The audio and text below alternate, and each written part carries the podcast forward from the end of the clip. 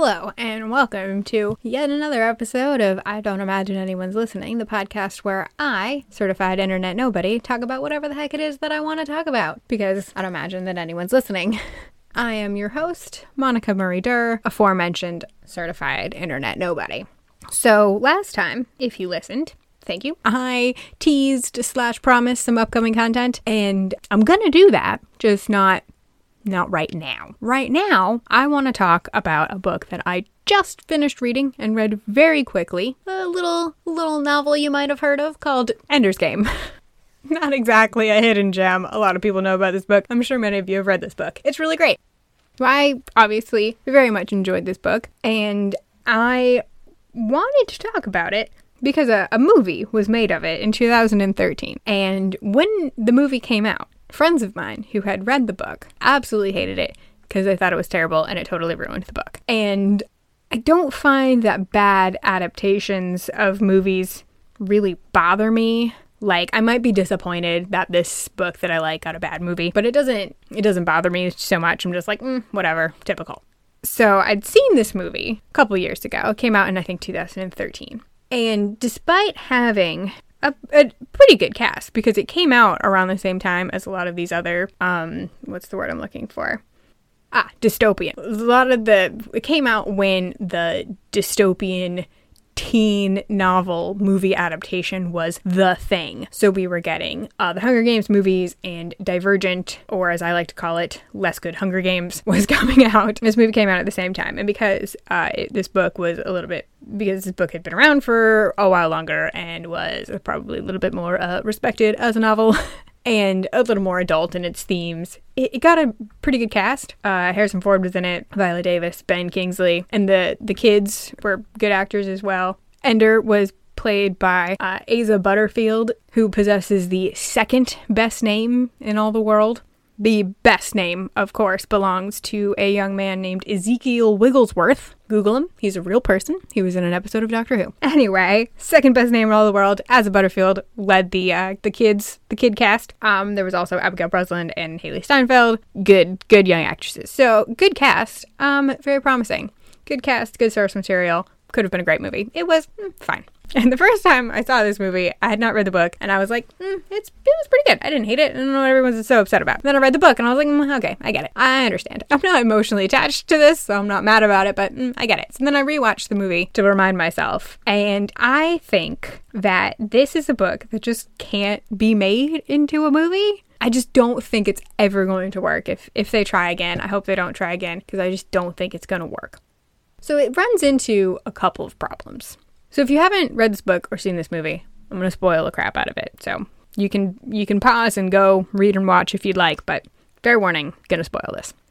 And so the premise of this book is that in the future, you know, we're in, we're in a futuristic Earth, and at some point in the past, in the past of the future, you know what I mean, the Earth was invaded by these aliens who, in the book, are called buggers. In the movie, they call them Formics. Understandable change. Anyway, aliens invade Earth. You know, we nearly lose that that war, but somehow magically we don't, and um, they may or may not invade again. So, in in this this version of the future future world, um, the human race is very focused on not getting destroyed by aliens again. So basically, everyone exists to not get destroyed by the aliens, and all kids are tested and born for the purpose of finding out whether or not they are good enough to go to battle school and then command school in order to fight off these aliens and destroy them and keep them from invading the earth again. This is where our hero comes in. His name is Ender Wiggin, which is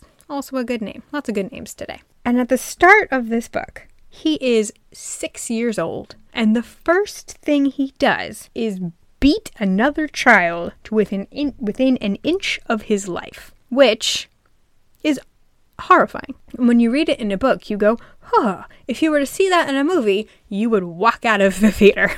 so, they aged the kids up to sort of uh, seems to be about like 12, 13, 14, which I understand, but then you kind of you lose just how vulnerable these children are, which is one of the big things in the book. it's just these are literal children and the future of the human race is dependent on them and this one kid in particular. And when you watch that kid grow up from six to 11 and a half, so I say grow up, but still a kid by the end of it, it's a little bit different than just watching a teenager do some some futuristic zero G battles. That's that's one of the biggest problems. And also the story itself takes unfolds over five to six years, which is hard to do in a movie, especially if the character is supposed to be a kid who would age and, and physically change and, and look different. And it's it's a whole tough thing with, you know, do you cast multiple kids or do you do what they did and just say he's 13 and one kid is going to play him the whole time, you know? So, despite being a relatively short book, it does have a lot of time that it covers. So, it becomes a bit of a challenge. The other challenge in making this into a movie, you know, a visual medium, is that a lot of the story takes place within the character development and the relationships between the characters. So, one that I think they got right was between Ender and his sister Valentine because in in this vision of of future earth families are allowed two children, and if they want a third one, they have to apply for it. And then this third kid is called a third. Very original, but also little demeaning. Um, so Ender is a third. He's got an older brother who is incredibly violent and a psychopath. And then he's got uh, a sister who is very kind. And his relationship with his sister is what keeps him from being a psychomaniac like his older brother, Peter. So, because that relationship is really key, and actually she is involved in some crucial plot points, like convincing him to carry on. They did they get that relationship pretty well, um, and Abigail Breslin is a good child actor, so she did very well. But you don't spend really any time with Peter, so you you get a scene or two where he's just you know being a psycho, but you don't really see the tension and the fear that Ender has that he will grow up to be like his brother. I say grow up, the kid's like four years than him, but still, because a lot of that takes place internally, and you know, it's kind of boring in a movie if that's we're just talking and thinking, not not super exciting. There's another character who is really important to Ender's development from a, a, soldier into a leader. And that's another kid called Bean. You know, like a bean. They don't explain it in the book, I don't think. He's just called Bean and you just get go you just get on with it. In the movie they try to explain it and doesn't it's kind of dumb. They didn't they, I just don't think they should have bothered. But in the book you don't meet Bean until halfish way through because Bean serves a very specific function in that he is uh, a sort of a, a tool that Ender uses to sort of realize the kind of leader, or the kind of person that he's going to be. Because early on, in when he comes into the the battle school where he's gonna get trained to kick the snot out of some alien bug thingies. He is isolated from the other kids by being praised by the teachers and, and all that kind of stuff. And so the other kids don't like him. And, and so he's forced to retreat into himself and find a, a way to win them over and, and win their respect and, and all of that. And so Bean then becomes that person for him. So when he is forced into a leadership position, he does the same thing to Bean that the teachers did to him. And that doesn't happen in the movie at all. So you totally miss that layer of him coming from frightened child soldier to confident, still child commander. So that that was a real problem. They introduced Bean right away, and he's just one of his friends, and you never get that stepping stone from soldier to leader. I guess Bean is the stepping stone in this situation. The other issue with making them teenagers is that teenagers have, you know, hormones that six year olds don't have or have not um, yet presented an issue. So there's not a lot of girl characters uh, in this book. There's not a lot of other girls in the battle school other than his sister. The most important uh, girl that he has any sort of relationship with is a fellow student called Petra. And when they're kids, they can just be, you know, two kids who are learning to shoot and float around in zero G suits. But when they're teenagers, there's some sexual tension there. Which is probably, I mean, I, I, don't, I hope they didn't do that on purpose, but it just happens. It's just sort of a, it's just a thing that happens. Um, so that was a little bit odd as well, especially because like there's no room in the plot for that kind of thing. So it doesn't develop into anything. It's just that these two teenage actors have a little bit of sexual chemistry and you're kind of not sure what to do with it. And because you lost a lot of the character development and the growth that Ender has within himself and with the other kids he's in school with. The ending falls flat a little bit, also because you lose how important the influence of Peter is over him, his psycho brother. The ending falls even flatter because Again, massive spoiler. You've been warned. When he graduates from battle school to command school, he thinks that he is running a simulation of a fleet of ships fighting a simulation of the alien bug things. And the last simulation, quote unquote, that he thinks he's running is one wherein he destroys not only the alien fleet, but their entire planet because he's thinking purely tactically how do I make sure they never fight back? Well, I destroy all of them. And then, as soon as he's done that, he finds out that none of it was a simulation. It was all real the whole time. There were actually people in those ships he was commanding, pilots and, and fighters have uh, given their lives, and he has no idea he was commanding them. He made risky decisions where lots of lives were lost because he didn't think they were real lives. He thought they were pixels. And then he just committed a genocide totally unwittingly. And he is understandably very upset about that. And in the book, you understand why he's so horrified because he thinks this is a Peter move. This is something Peter would have done. I am just like my psycho brother. And that's why the adults didn't tell him it wasn't a simulation because they knew if he thought it was, if he knew it was real, he wouldn't have done it. Sort of horrifying, but mm, you, you understand the logic. And that's another tension. Whereas in the movie, because you don't understand how important his brother is to his mindset, you don't get how upset he is over what he's done. You ju- you you get it intellectually, but the emotional kick just isn't there.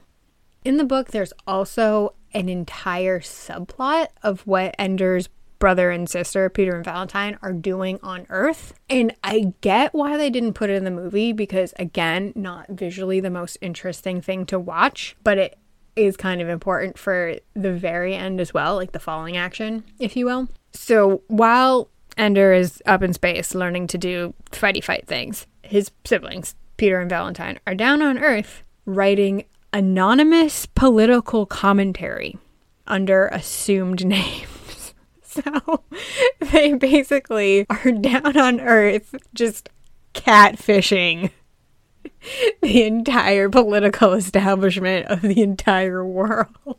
And it's just a lot of them talking about writing. And Valentine is really upset that her dad is super into some of the more extreme things that her fake character is persona is saying and the two of them are are staging these sort of written debates and they get syndicated columns and you know really fun stuff to watch on your television screen. And then that becomes important because at the end of the book, Ender decides to quasi exile himself and join a colony. And the reason he gets to do whatever it is that he wants to do is in part due to the influence of this fake political commentator that his sister has created. You lose all of that all of that in the movie. And then they're just kind of like, and he went off and did whatever it is that he wanted to do.